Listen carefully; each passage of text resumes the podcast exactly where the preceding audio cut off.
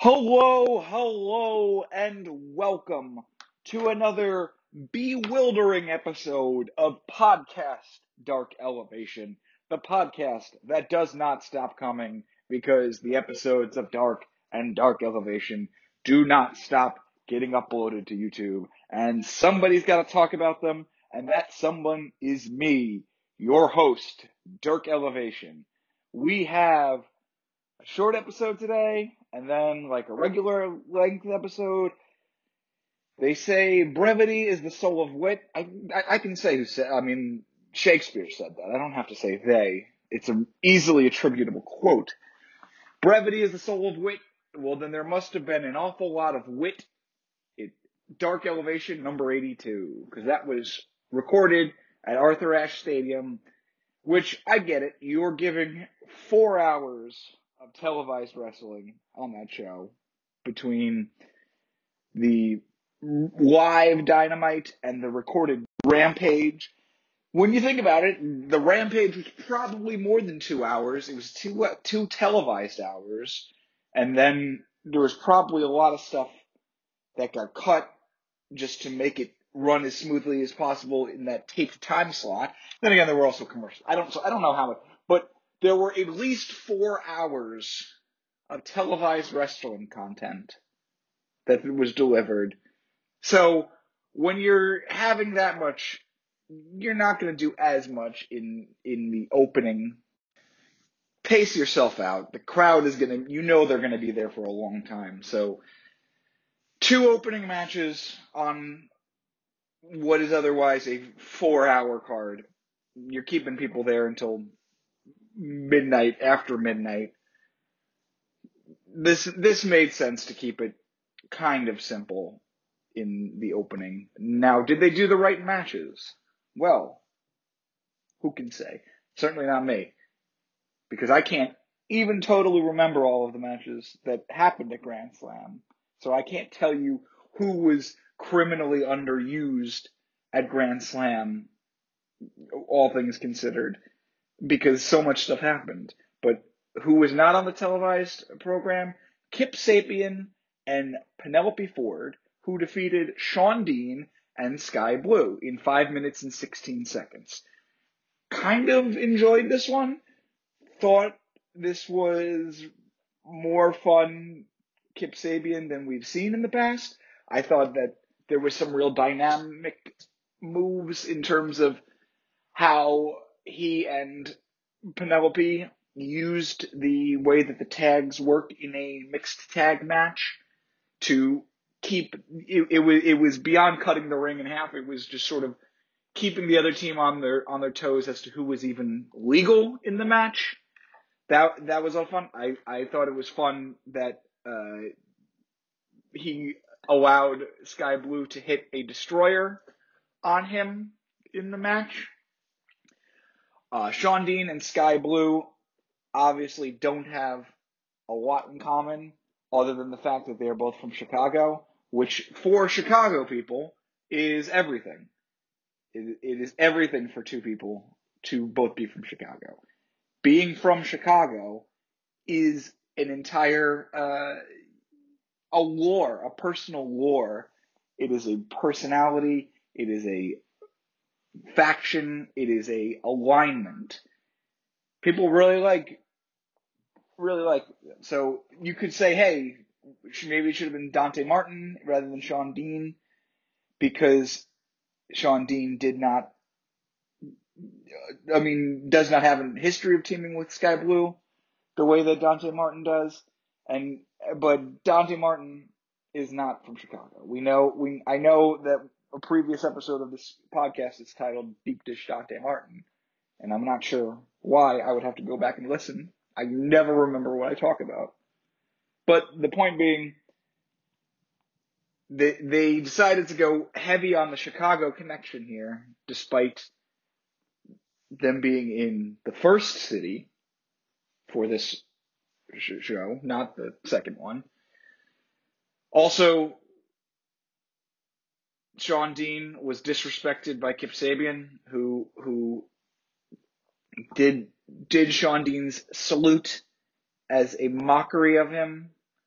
and uh, Riccaboni certainly got upset about who Menard calls scumbag Riccaboni on this episode, which was which was pretty funny. So Riccaboni gets mad that he is insulting the military history of Shawn Dean. Menard responds with something like, "So what?" And uh, and I'm 100% Team Menard on that. So what? I be I'm, I'm making fun of being in being from Chicago as being a personality trait, a a who you are as a character. I'm goofing on that because it's it's not really an adequate reason for them to be a tag team, but being from Chicago is far more of a personality and an alignment than I was a troop, personally. Because, frankly, the troops are everywhere. I don't know if you've looked recently where on a map of U.S. military bases, both permanent and and uh, temporary, and that's not even including clandestine military activity. They're everywhere. Chicago, being from Chicago, I know exactly where Chicago is. Sort of. I can pro- with some approximation, I could prob. It's on Lake Michigan. It's on. It's in the Illinois side of Lake Michigan. How much? How much can that actually be? Anyway,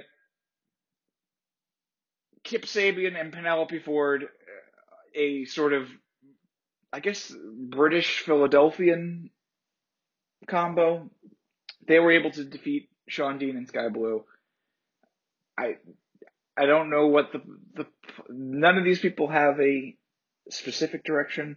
Shawn Dean has more of a direction now that MJF is back than he's than he's had in in recent times. If you know if you see Shawn Dean show up on TV in the coming weeks, you know that some MJF tomfoolery is going to be happening. So keep that in mind. But that's the only thing. That's the only path I see him going on TV. Penelope Ford beat Willow Nightingale a week or so ago. That would probably last Rampage, not the most recent one.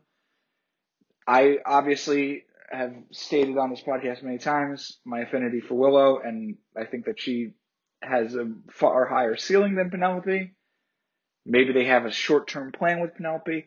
It isn't clear when you consider that she's not beating Jade. She could face Jade, but that would be a heel versus heel. She already lost to Toni Storm. So building her, I don't think it's wrong to build her up as a mid card heel or even valueless. I think you could get a lot out of having some more mid card meaningful things, but I don't know who she would who she would be feuding with if if that's the that is the plan. But we'll we'll see. And of course, Kip Sabian I'm not. I can't even be mean to him as I usually am because this is this was more fun than anything else I've seen him do recently. Ortiz defeats Serpentico with Luther in three minutes and twenty two seconds. I like Serpentico. I've I've I've made that clear. I don't know if this was the right spot for him. I like Ortiz. I think Ortiz certainly should have a spot on this show, and I'm glad that Ortiz had a shot, a a shot to fight. A shot. I'm, I'm, I meant to say spot, but but spot also means something else in in in wrestling lingo. So he had a he had a a place and a thing to do on this show, and that is good. And I wish it was against a somebody a little bit higher up in the card than Serpentico. Some, you know, give him a, I don't know, what did, what was Zack, Zack Clayton not available? He, we know where he lives. He talks about it a lot. You could have given, at least then get the guy who's beaten Serpentico. Get, get a, get a pop of, of the, the real, uh, New Yorker defeating the the Jersey Shore fella, that would be.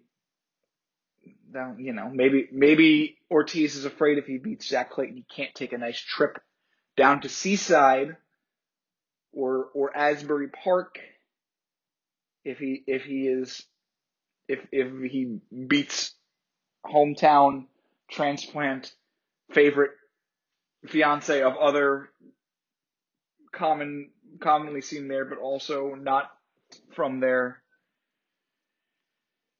maybe that's why he didn't want to be second. But certainly there's somebody higher up on the card than Serpentico that could have given Ortiz a because it's nice to have him on the card. It's nice to have the crowd cheering for him.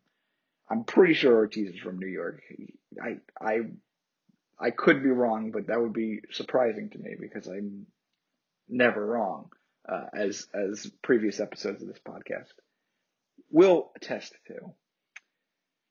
And then that was it with this episode. We had some nice statements made by Eddie Kingston and Will Hobbs uh, about for Suicide Prevention Month, uh, for about the importance of mental health, uh, which in itself is I don't I'm not going to speak. I'm not a very smart, I know that it's inadequate to just sort of say speaking about mental health because that doesn't really mean anything in in itself. I, I this is not a criticism either of these guys who I think both told very personal and heartfelt stories, as did as did Aubrey Edwards on the follow up on on the dark episode. These were these were important stories to tell, and I believe that they told them very well. I just am not very good at summarizing them because just and this is a, this is not just me. This is a criticism of this whole sort of mental health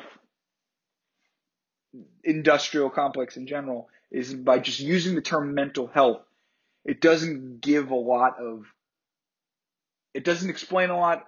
It does not uh, talk about sort of the mechanisms that lead to poor mental health or the larger problems uh, that that that mental health is sort of a downstream from. And I do think everybody should get help if you need help. You should not feel like there's a stigma around needing help or having problems or like Will Hobbs said, crying. A big strong man like, well, are you going to tell Will Hobbs he can't cry? Buddy, buddy, you will be learning how easy you can cry if you tell Will Hobbs he can't cry. The, the point being, I think I thought these were nice, and you know, if you need help, I, I know that a lot of people have. Again, this is not my really my wheelhouse at all. Uh, if I have one whatsoever, but uh, people have talked about posting the suicide prevent, prevention hotline number. Does it do anything? Do, does it? How much does it actually help? How much does it put the onus on the person with the problems? To solve them.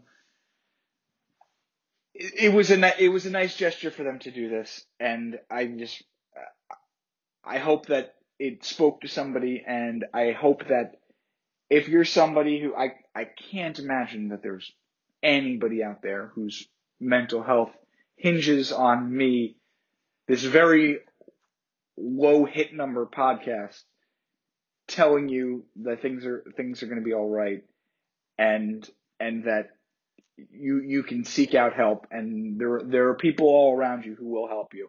I don't think that anybody who's struggling will be inspired by this not very popular podcast. But I, I feel they dedicated half the episode to it and it would it would be very uh, very uh, not it would be it, it, I wouldn't be doing honor to how this was laid out by not addressing this as well and adding to their voices in my own small little way. So seek help if you need it. Remember that you're not alone. There even if you don't realize it now, there's some some people out there who care about you and and maybe you don't even know them yet, but but with time you will you will find them. And let's address some of the other barriers that lead to these issues. Let's address uh, uh, healthcare access and the fact that it's very expensive in some states to try to seek out professional help for, for mental health. Uh, let, let's seek out, let's talk about how the fact that we force people into working 50, 60 hours a week just to stay alive, how, what that does to their, to their mental health and, and, and, and how that, how that makes it even harder for people. Let's talk about issues of injustice and systemic racism that really make it hard for you to, oh, you know, you have a mental health issue. You, you, you can address this through, you know, cognitive behavioral therapy. Well, that sometimes doesn't work as well for somebody if they are experiencing actual oppression that is material in nature that they can quantify or they can look at or they can experience than then telling them that this is a mental health issue and that getting help with their mental health will help it out. No, it no, it won't. It, it won't hurt it. It can certainly uh, help with the issue, but it's not going to make the the issues in somebody's life go away. If and and then may drag them into worse mental health because they believe that they could think their way out of it when these when these structures of oppression are material in nature. So let's address mental health and let's not silo mental health as something that is a that is between you and the suicide prevention hotline and a cognitive behavioral therapist. Let's let's zoom out a little bit, uh, and and this is not a criticism of AEW or the way that I again I I, think all three people who spoke did a great job, uh, but this is just all that I really have to add to the conversation before we move on to dark number 163.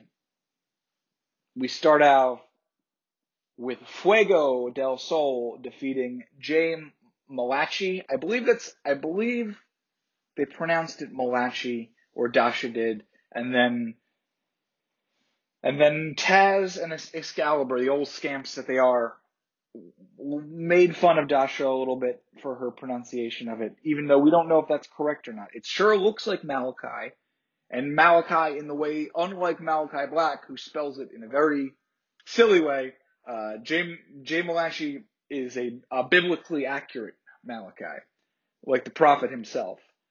So, I don't know how to say it. He looked pretty cool. I thought he had a, had cool gear. I thought he he you know, had a like a lanky build that worked well. I mean, I it allowed him to overpower Fuego, but not not totally overpower him because Fuego works best, I think, when he's he's fighting from behind. Nobody believes in Fuego. He's undersized. He's a, a, a luchador from Alabama. There, there's a lot working against him, and and in a lot of ways, Fuego is the heart and soul of AEW Dark. I mean that in the greatest way possible. He, more than anyone else, his entire mythos and his entire character building within AEW was transformed by who he was on Dark and how how people got behind his his dark identity and I hope we see more of Fuego in the future. I hope that he continues, you know, he's 50-50 on 2020 now. I think they said he's 6 and 6. I hope we see more of Fuego on Dark. I hope we see more of him him having stuff to do and that's that's uh, I, I like to see Fuego around. I understand if Fuego's like, oh, I want to pursue other things because I lose on Dark a lot. But I also I I enjoy him being around. I think the crowd is ex- always excited for Fuego, and I think that whether he feels like he is stalled in Dark, certainly his his leverage as a wrestler to get bookings has been has been I was going to say elevated, but I'm, that's too obvious. but he he as the darling of dark, it, it has done something something good for his career, and I think that if you're somebody coming in maybe for one match, maybe for a few in a row, you're going 0 and 3. I think that's what your ideal is. I think you'd love to become the you you you would love to become a a the next Fuego, somebody who whose career uh, you know grows out of being this character on Dark who the crowd wants to love. Now, is that going to be as possible in the current setup? Because when that happened to Fuego, you know, there was one televised show, so there was certainly more interest in Dark because because there was no Rampage at that at that time. There was the pandemic, which led to those famous two-hour darks that a lot of people were on. A lot of people were employed through the pandemic by appearing on episodes of Dark. So I don't know if there's the if the circumstances are there for there to be a new Fuego, other than of course Fuego Dos, who is gone now. But could we get a Fuego Nuevo or a, a, a, a Tre, Tre Fuego, some some Tre Fuego cake? I I would eat that. I would eat a Tre Fuego cake. Leila Grey defeats Tiara James. I don't have timestamps on this one. You let me down again, cage match. Leila Grey, uh, somebody whose current positioning is also unclear. She was hired to be a baddie by Stokely. Stokely is no longer associated with the baddies. Leila Grey still around. What is the long-term plan there? What happens when Red Velvet is ready to come. When I, we haven't heard anything about when Red Velvet is going to be ready to ready to return. I I I think that you've got some momentum with Leila Grey as things are currently. She's certainly more of a commodity than she was before she became the interim baddie. But it's just it's unclear where Jade stands on her, where we're supposed to stand on her. I I would I would hope that we get something to do for for so he all right here's how if I'm gonna book it Jade says I've beaten everybody nobody nobody can make a stand against me why don't you prove yourself if you want to face me why don't you face this this interim baddie, this this low level baddie first before you before you try to get to me before before you try to to step up to the TBS title because I'm I'm tired of facing chumps. So you should have to prove yourself. So here's an open challenge to face Leila Grey. And who answers it but Abadon? Abadon beats Leila Grey maybe Jade fires her then, or maybe she gets more pissed off at her and then tries to put Kiera Hogan in the way. And then you build towards the Halloween Abadon spooky scary match against Jade. I mean, it, it's not nothing. But I mean, it's and it still wouldn't. I mean, maybe at the end of that, Leila gets fired. I don't. I don't know. But it, we it would at least give us a chance to try to more give more of a direction to where she is in regards to the baddies. But she she comes off as a heel, so she, she makes that work in that regard. And Tiara James, we've seen her for a second time now again somebody else who I, I will see again. I don't I will say, oh here it's Tiara James again. I, I, I she's been totally adequate so far. We have Jeeves Kay joined by the Trustbusters, which the graphic said the Trustbusters and Sonny Kiss, which is fascinating because I assumed Sonny Kiss was a Trustbuster. Like what else does Sonny Kiss possibly have to do to be considered a trust buster? Has Sonny Kiss not shown allegiance yet? Has, has Sonny Kiss not built trust or or built bust within the trust busters? Is is is there a, a has has Sonny Kiss not shown to be both trustworthy and bustworthy? Oh wow. Anyway. uh, anyway, Jeeves Kay defeated Gus De La Vega. Good, good for, good for Jeeves Kay getting getting his first win as part of the AEW family.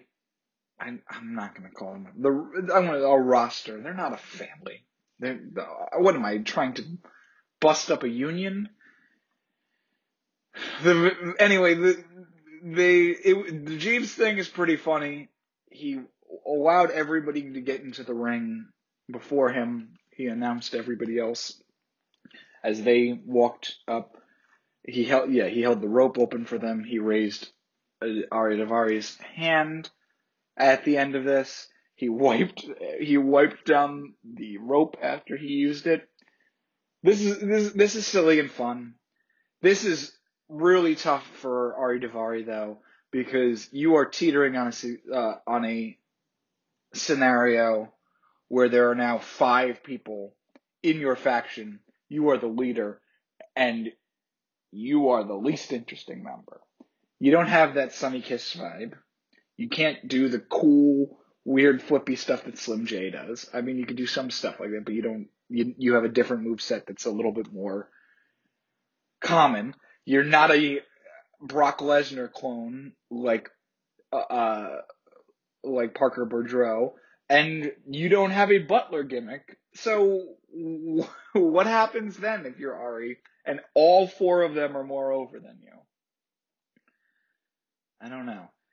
The only thing I remember about Gus De La Vega is, is Taz mentioning his neighbor Gus, who is, in his words, certainly dead now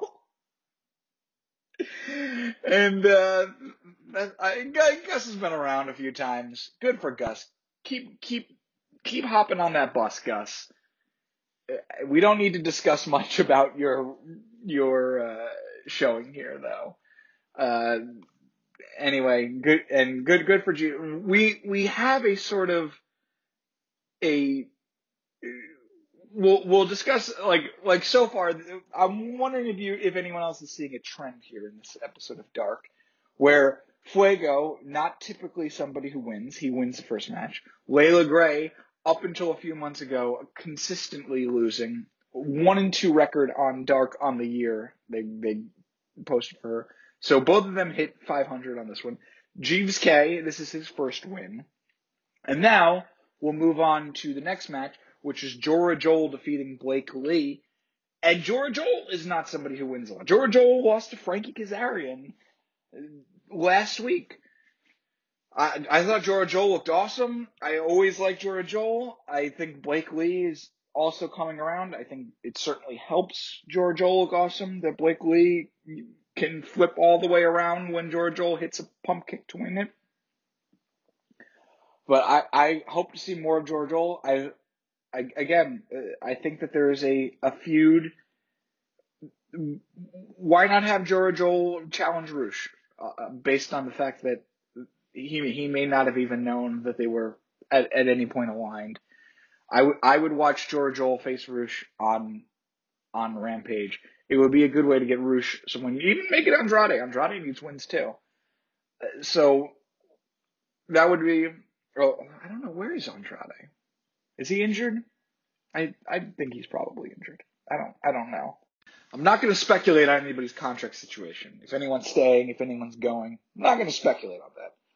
I will speculate on their health situation and whether or not they're injured, uh, which is arguably more invasive. But I don't know. The point is, give me Johl versus Rush. You can you can build it real easily. You can explain it in the ways that I've explained it a hundred times on this show. We have Anna JAS with Angela Parker defeating Kelly Madan. Uh, th- so this one's probably a little bit more of a outlier to what I was saying before about because Anna JAS does win on dark with some frequency. She may be one of the top dark winners of this year with how often that, that is the case for her. She is in a similar situation to Penelope Ford, where it seems like they're building her as some kind of a mid card heel, and I'm not sure what it's for. Uh, she when she beat Ruby Soho some ways back, that was a little bit perplexing because then why would Ruby Soho work her way up to facing Tay Conti? Uh, I'm sorry, Tay Melo. But so Anna JAS building her way to a mid card heel run. I think she would be great at it. I think she would need some challengers. I don't know who exactly like but okay, I guess you could do Anna JAS against Skye Blue. Skye Blue's like, hey, you're a bully. I, I, I, this, this is supposed to be a locker room for everybody. Okay, well, take me on, and then I'm gonna choke you out. Something like that would, yes, okay. I, I could get behind that. I would be happy with that as a storyline. But absent that, it's not really clear who she would be. Maybe one of the Japanese talents. I, I can't see her beating Shida. I think Shida would roll her over, which could be a storyline that you build towards something. You could have her face Yuka Sakazaki or or Riho where they have been. Nobody knows. That was a little bit of a rhyme, unintentional. Kelly Madden, all I have to say is I don't usually look up a lot about these wrestlers when I see them. I did have to confirm that Kelly Madden is of Indian heritage because she was wearing a bindi and well we we don't need a, a Gwen Stefani situation here on on this episode. We don't. There's no doubt in my mind that we would do better off without a Gwen Stefani type of wrestling character. Uh, unless you're talking about somebody who's uh, uh, walking through the spider webs, in which case that could be perfect for Abadon. We've got Halloween coming, Halloween matches the point being, Kelly Madden appears to be Italian and Indian, and that's why it's okay for her to wear a bindi. And uh, she seemed fine. She did not coordinate outfits very well with Anna JAS because she was wearing a very similar outfit. In my recollection, this was a pretty short match. It's cool when Anna J chokes people out. Now make it make it serious, make it mean something, make it build towards something. Ryan Nemeth defeats Arjun Singh. Ryan Nemeth, again, another person who oftentimes loses, wins this week. Arjun Singh is a, a big guy. A, a, few things in this match seemed a little bit slow, but I think Arjun Singh makes good facial expressions. I, I could see him returning in a similar spot, maybe losing to somebody a little bit more not that there's not that he shouldn't have pride in making it to an episode of Dark and losing it to Ryan Nemeth, but you can lose to somebody a little bit higher up in the pecking order. Is all I'm saying. And and I would be fine with that. You should you should lose your way to success. That's that's this is America. We fail up all the time in this country, and Arjun Singh you know, it, it may be working against you that there's already a Satnam Singh, but I don't think that has to be a problem because Singh is a very popular last name. And and if there are lots of Smiths and there there are lots of pages and cages, so there can be multiple Singhs. The last name that literally every person uh, of the, from the Sikh religion needs as their middle or last name. I, I I can I can see there being more Singhs. Uh, and it means lion, so it's a good wrestling name. Leon Ruffin defeats Bishop King. Again, Leon Ruffin, not someone who wins very often, if ever. And he gets a win this week. This is an underdog week.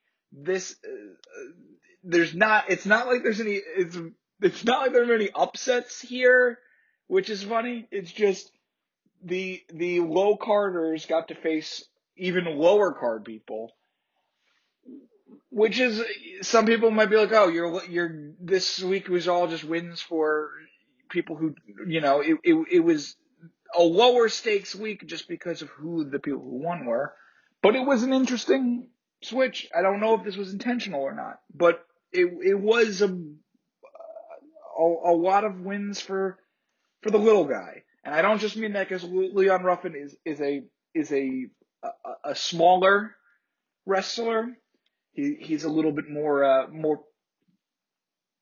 Uh, uh, I I don't want to use the word skinny. Maybe there's a better term for that. I don't want to say like frail. I don't want to say that he's sick or something. Leon Ruffin is a healthy individual, as far as I know. Again, not a doctor. This is all medical speculation. Medical spec, medical speculation, dark elevation, dark dark spec, Ah, oh, we'll figure out something with that. The elevation speculation. Uh, the elevation medication speculation. That, that'll be the name of this segment. It's not, you know, it's not just medication. It's all types of medical stuff. Bishop King wore his do-rag to the fight. And I thought that that was an interesting choice. I don't know. I, I cannot speak to whether or not you'd want to wear a do-rag in a fight. He lost it fairly cert early in the fight. As soon as Leon Ruffin put him in a sleeper hold, he lost it.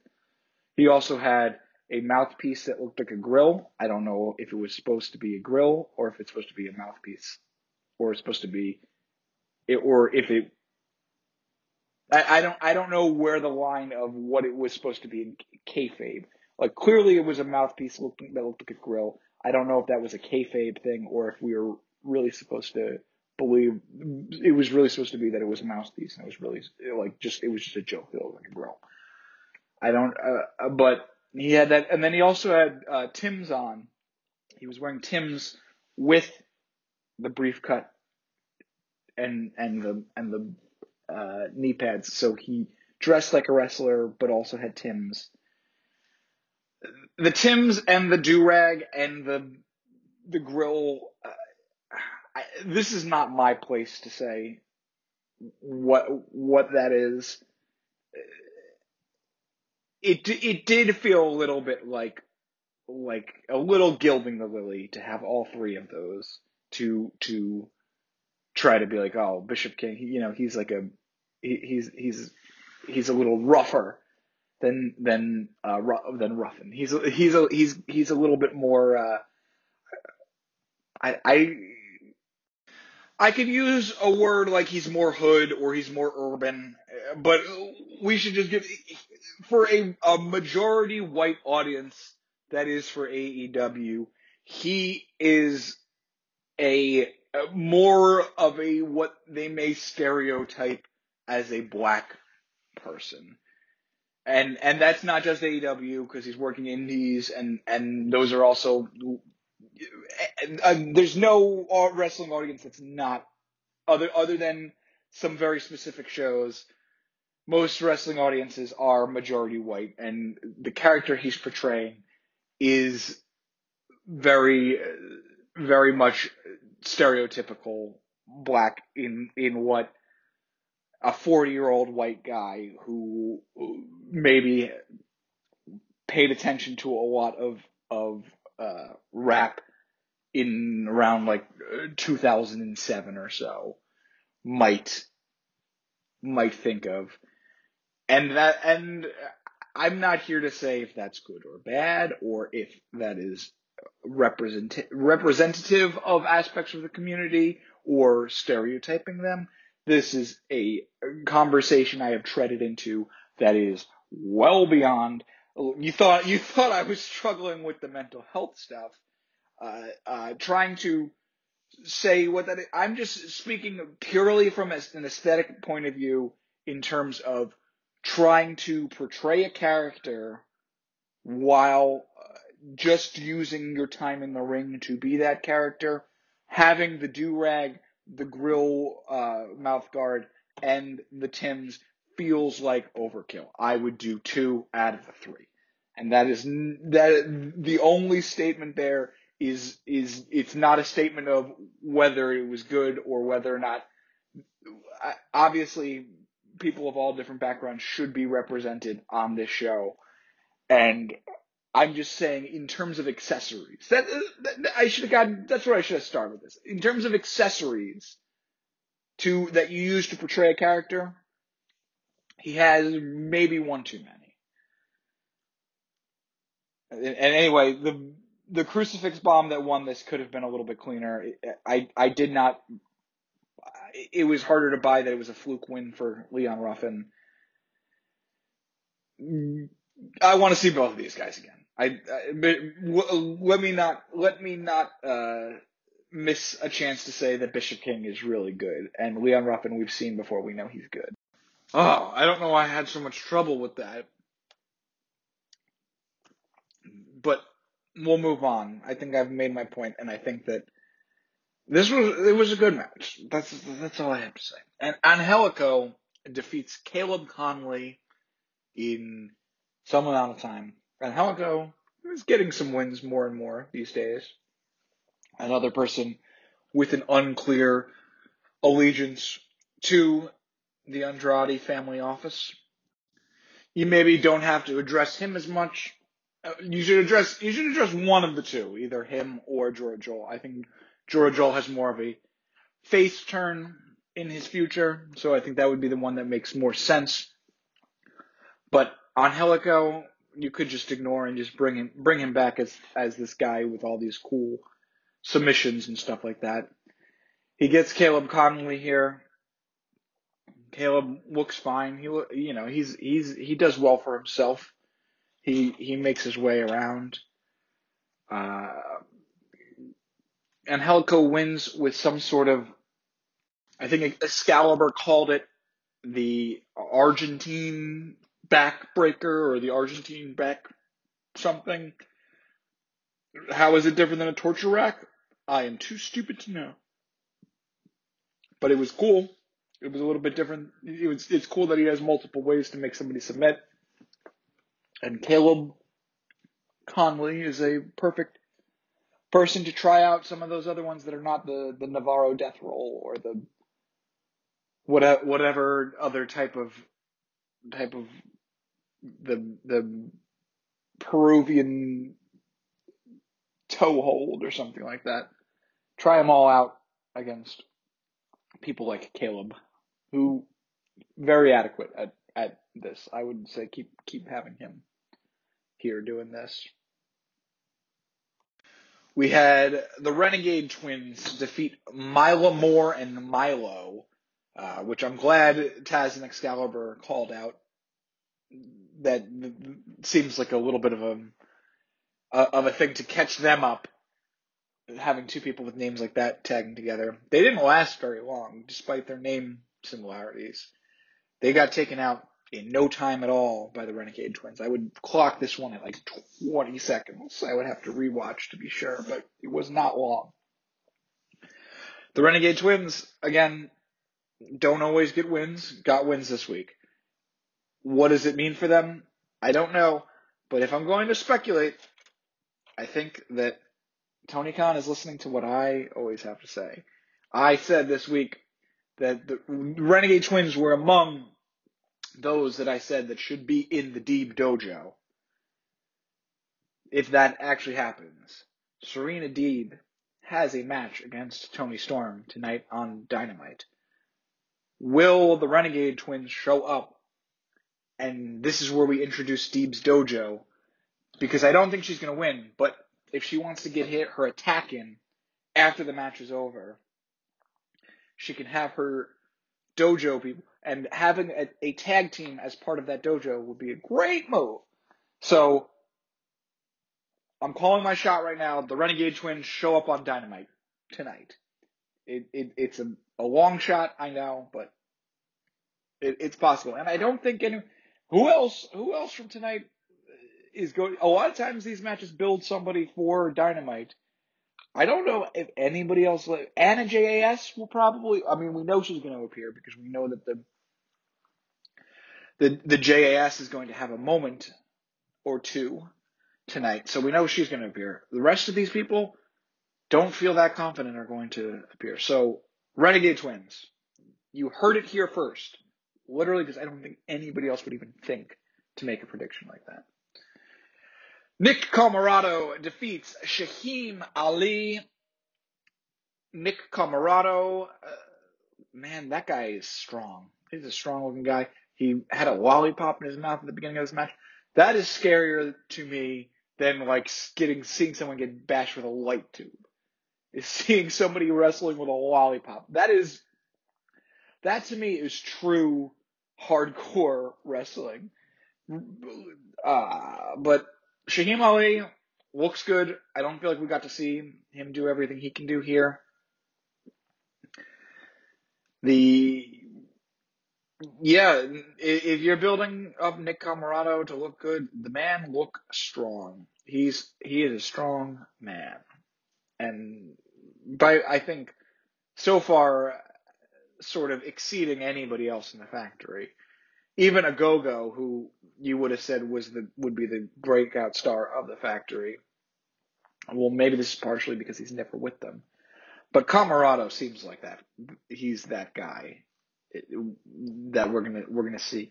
If you told me that we're gonna get Comoroto versus Wardlow for the TNT title soon, I wouldn't even blink because it would make sense and it would be a good fight between beefy fellas. And finally, our main event, Dante Martin defeats Anthony Henry. Both of these guys came out to the ring with their partners. Dante Martin comes out with Matt Sydal. Anthony Henry comes out with, to, with JD Drake. By the way, JD Drake saw the comments that I made about him last week. He became a follower. Shout out to JD Drake. I don't think he listens, but he's following the podcast as you all should, and uh, so instantly has has bumped way up in terms of people I root for in this company. I'm I'm what am what else am I supposed to do when I get good good support from somebody like JD Drake? Anyway, he comes out with Anthony Henry, and then and then neither Sydal or JD Drake are anywhere to be seen. It's possible they both went backstage after introducing their buddies, which you can do, but it doesn't. What's the point of coming out at all if you're if you're not going to stand ringside for them? I like to think that Matt Sydal saw JD Drake there, knew JD Drake was going to cheat to help his workhorseman friend Anthony Henry, and decided to fight him in a shadow realm. So he opened up a portal threw JD Drake through it, fought him in a shadow realm. In the shadow realm, JD Drake was besting him. So he reopened up another portal and threw him back into the Earth realm, where the Earth realm portal does lead to Universal Studios in Orlando, Florida. JD Drake was not far away. He was able to run back to the ring just in time to see Anthony Henry lose and then exact revenge for his friend Anthony Henry losing on Dante Martin. At that, at which point, Matt Sydal brought himself back into the Earth realm, and then followed with a chair to the ring.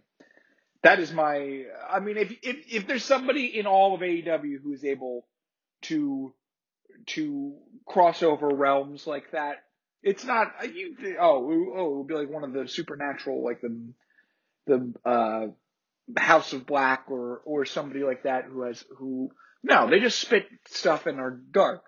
They're they're dark, but they're not. They don't have multiverse powers. Matt Sydal with that third eye thing, with all the yoga and stuff like that. Matt Sydal can throw people into the shadow realm. I believe it. I believe it, and I believe that's what happened here. Anyway, this match was really, really good. I really enjoyed it. I really like Anthony Henry. I think he does a great job of of wrestling like a heel. Just really dickish moves, really focusing on body parts. He does that neck wrench with where he puts your head between his feet and just twists his whole body. Really wrestles like a heel in a lot of in a way that a lot of people don't as much as they probably should. I, I like this a lot. I thought that if you're gonna go out, if you're gonna watch this, if you're gonna skip through it, I would say the matches to watch are Jora Johl and Blake Li and Dante Martin and Anthony Henry. Those are the two best ones.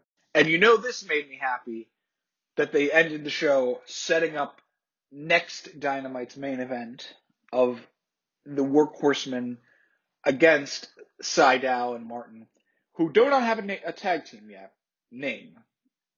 They that was that really undercut the promo to be like, next week we're gonna have the Workhorsemen versus me and Dante. Well, you don't seem as powerful if you don't. Have, so let's let's photo let's I was gonna say Photoshop. I, that's what let's workshop some nicknames for Sydal and Martin that they can go by.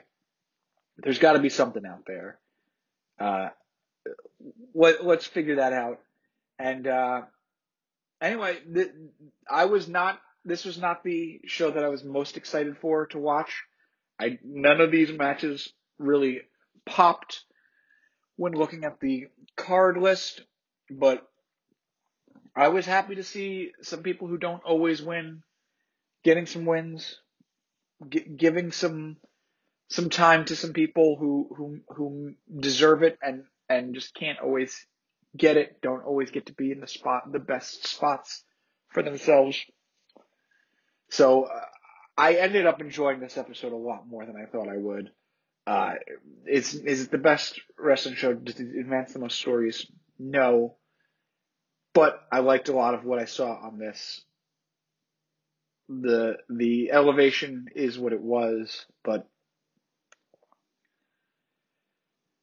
If you enjoy this podcast, please tell everybody except JD Drake, who already knows about it because of the comments from last week. So tell everybody other than JD Drake about this because everybody else needs to hear about it. Like, subscribe, follow us on Twitter at Dark Elevation. We're available on all your favorite platforms as long as your favorite platforms are Anchor or Spotify or Apple Podcasts. And just reach out. Tell us what you think. Uh, and it doesn't even have to be, if you want to discuss what's happening on the quote unquote real wrestling shows, feel free to tell me about that as well. I love to talk about it. This is, exists as a venue for me to rant about wrestling about something that nobody else is really talking about. And I, I'm more than happy to, to, if, if you want to directly engage with me, that is even better because, because then I can, I don't have to just go off as I do here and not like go off like, oh, go off king. Like I'm, I'm just going off, I'm off the rails on the crazy train. And that means that I, I, I have to end this show.